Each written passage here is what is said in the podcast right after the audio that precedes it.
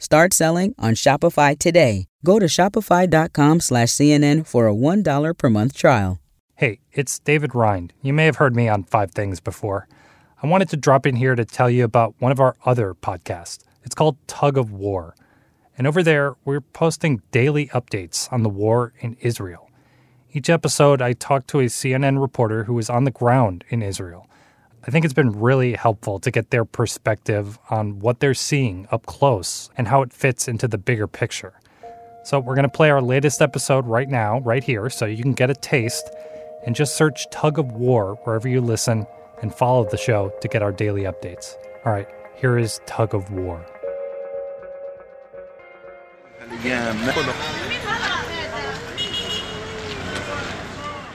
This is the sound of mass exodus.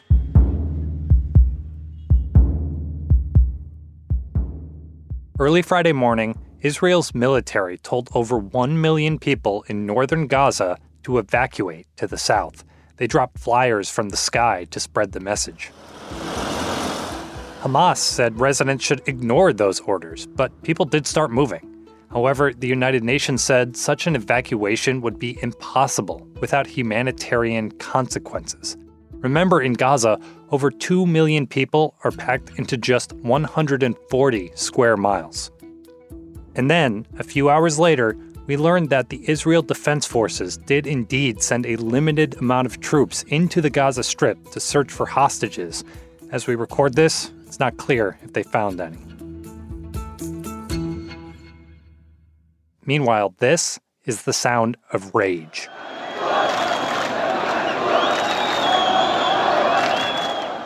From the Middle East, in places like Jordan and Iraq, to the U.S., thousands gathered on Friday to show their support for Palestinians amid devastating Israeli airstrikes on Gaza.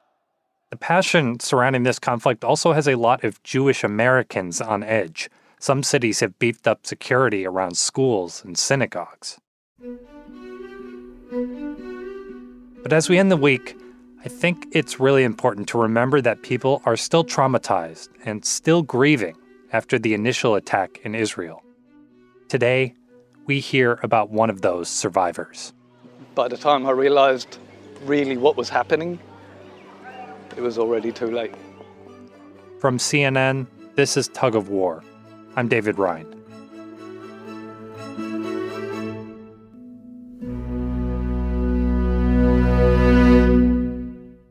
If you listen to previous seasons of this podcast, you are familiar with CNN's chief international correspondent, Clarissa Ward.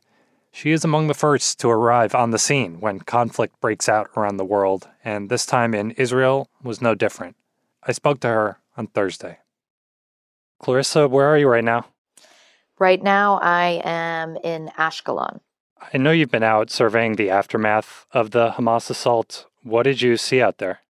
Yesterday afternoon, the Israeli military finally agreed to take journalists into one of the kibbutzim that was attacked, one of the largest atrocities that actually took place on Saturday. It's a kibbutz called Be'eri.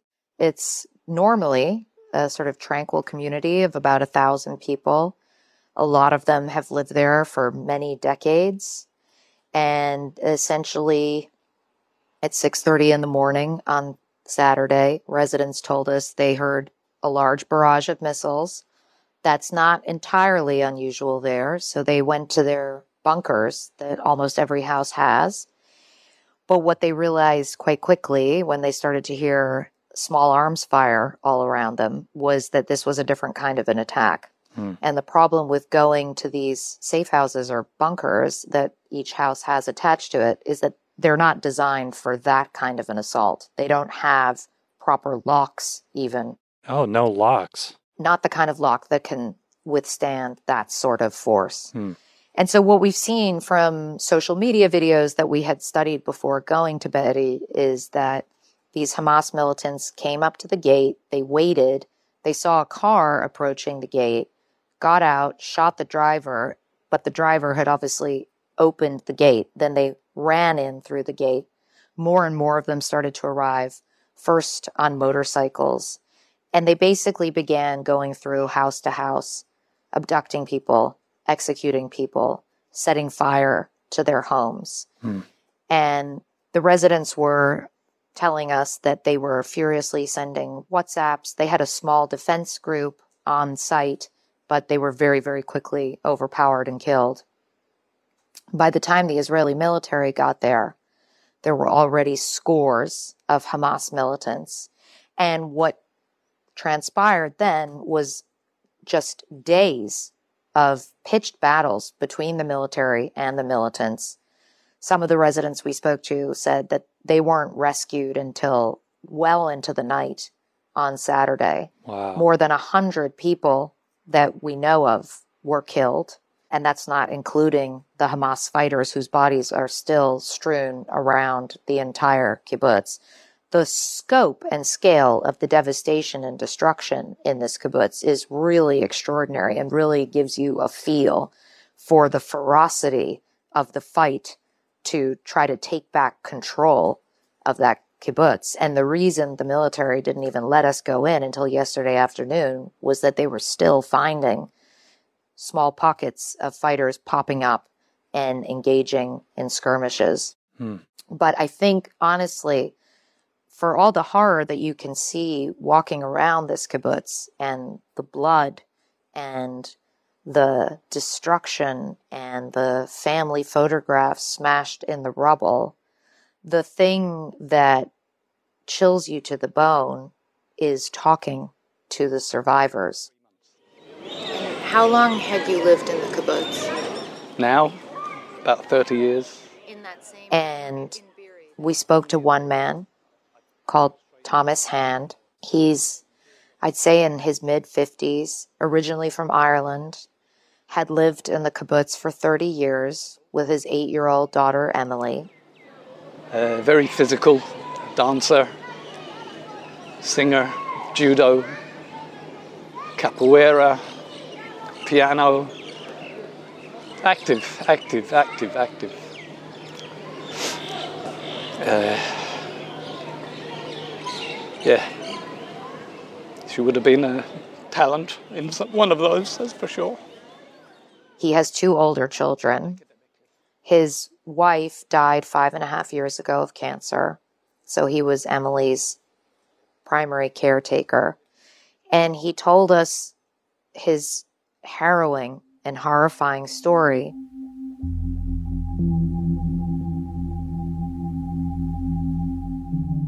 On the night of Friday, she went to stay with a good friend of hers in the kibbutz for a sleepover. And he said he's been torturing himself because she very rarely went on sleepovers, but she had really wanted to do this, and so she went for the sleepover. And as the attack began, obviously his thoughts went to Emily, but he could not get out. By the time I realized really what was happening, it was already too late. And I truly regret that. I should have gone for it, but never mind. It is what it is. He moved from the bunker quickly once he understood it was a different kind of attack. He told us that he was hiding behind the kitchen counter with a handgun that he had that he's never used before. Yeah, I just held on to the gun. It's heavy. I have a kitchen unit, so I, I just rested it on there, ready and waiting. And waiting. I'm thinking the army are going to be here soon. You know, just hold on a bit longer. And longer. And longer. I've never been in the army. Um, but that was the scariest few hour day. It was a, a full day, 12 hours, until the army came in. Uh, scariest day, evening of my life.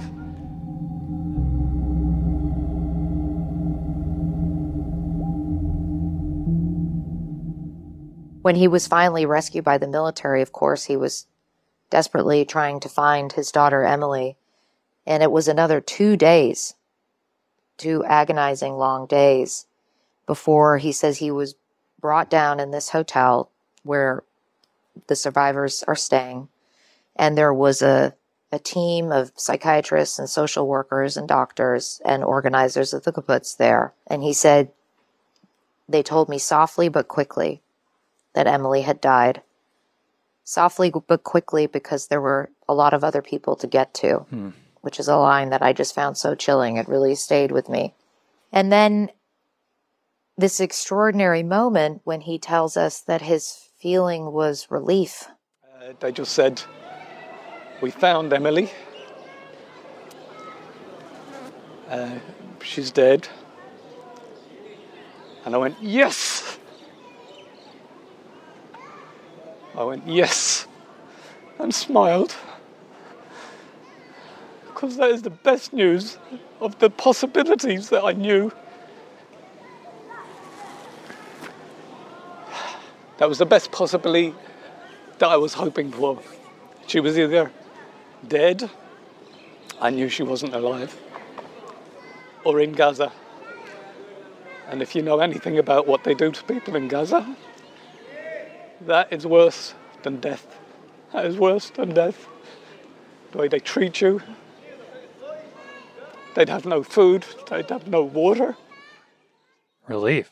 Relief that she was dead because for him, the other possibility that she would be held hostage in Gaza for days, months, maybe even years, terrified out of her mind, being held in horrific conditions. So death was a blessing, an absolute blessing. I punched the air. Most of the people feel that way here. There's maybe one or two that don't realize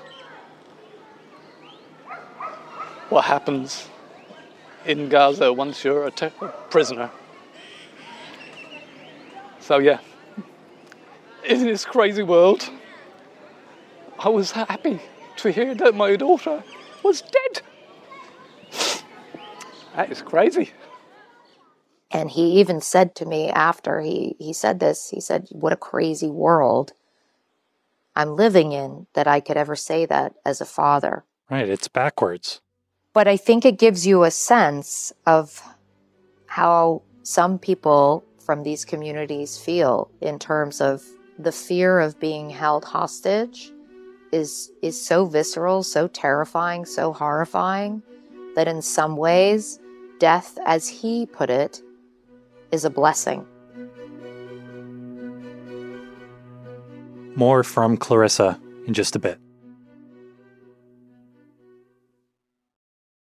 Shopify's taking the cash register online, helping millions sell billions around the world. But did you know that Shopify can do the same thing for your retail store? Upgrade your point of sale system with Shopify. Shopify POS is your command center for your retail store. From accepting payments to managing inventory, Shopify has everything you need to sell in person. Get award-winning support and see why millions of businesses worldwide trust Shopify. Do retail right. Grab your $1 trial at shopify.com slash CNN. Start selling on Shopify today. Go to shopify.com slash CNN for a $1 per month trial.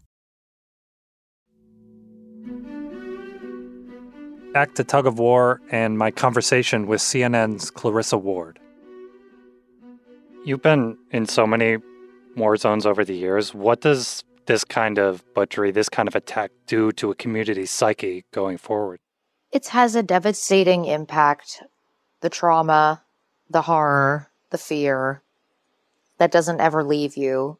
It's hard to imagine walking around this kibbutz and talking to these survivors that it can ever go back to being what it once was for its residents, which was kind of a tranquil, peaceful community of like minded individuals sharing a life together, working on the land together, sharing their money. It's very much a sort of collective mentality. Hmm.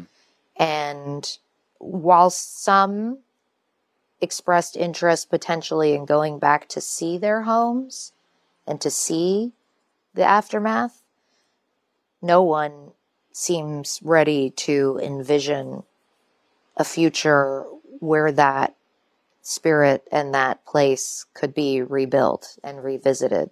Like whatever life they had there, that's that's over at this point. And I, I, I think you see that, David, honestly reflected more broadly in Israel. There's a sense for so many people here that an inflection point has been reached and that there can't really be a return to the status quo ante, imperfect as it was. It certainly was better than the situation facing people now. Hmm. And at the same time, I've also been really struck by the strength of these survivors. Tom told us that he is really focused on trying to be strong for his two older children. Hmm. And he said to us, That's the mentality here. That's the spirit here. You grieve, but you stay strong for the ones who are still alive, the ones who still remain. Well, Clarissa, thank you for bringing us these stories. Really appreciate it. Thank you.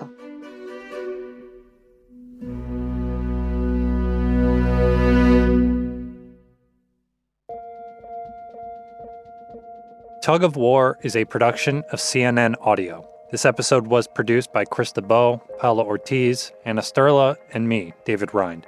Our senior producer is Haley Thomas. Steve Lickteig is the executive producer of CNN Audio. Special thanks to Brent Swales, Caroline Patterson, Robert Mathers, Jamus Andrest, Nicole Pesaru, Wendy Brundage, and Katie Hinman. And just one thing before we go I know it's been a heavy, heavy week of hard news. So I really hope these conversations have been useful for you as we all try to make sense of this conflict. We'll be back next week with more updates. I'll talk to you then.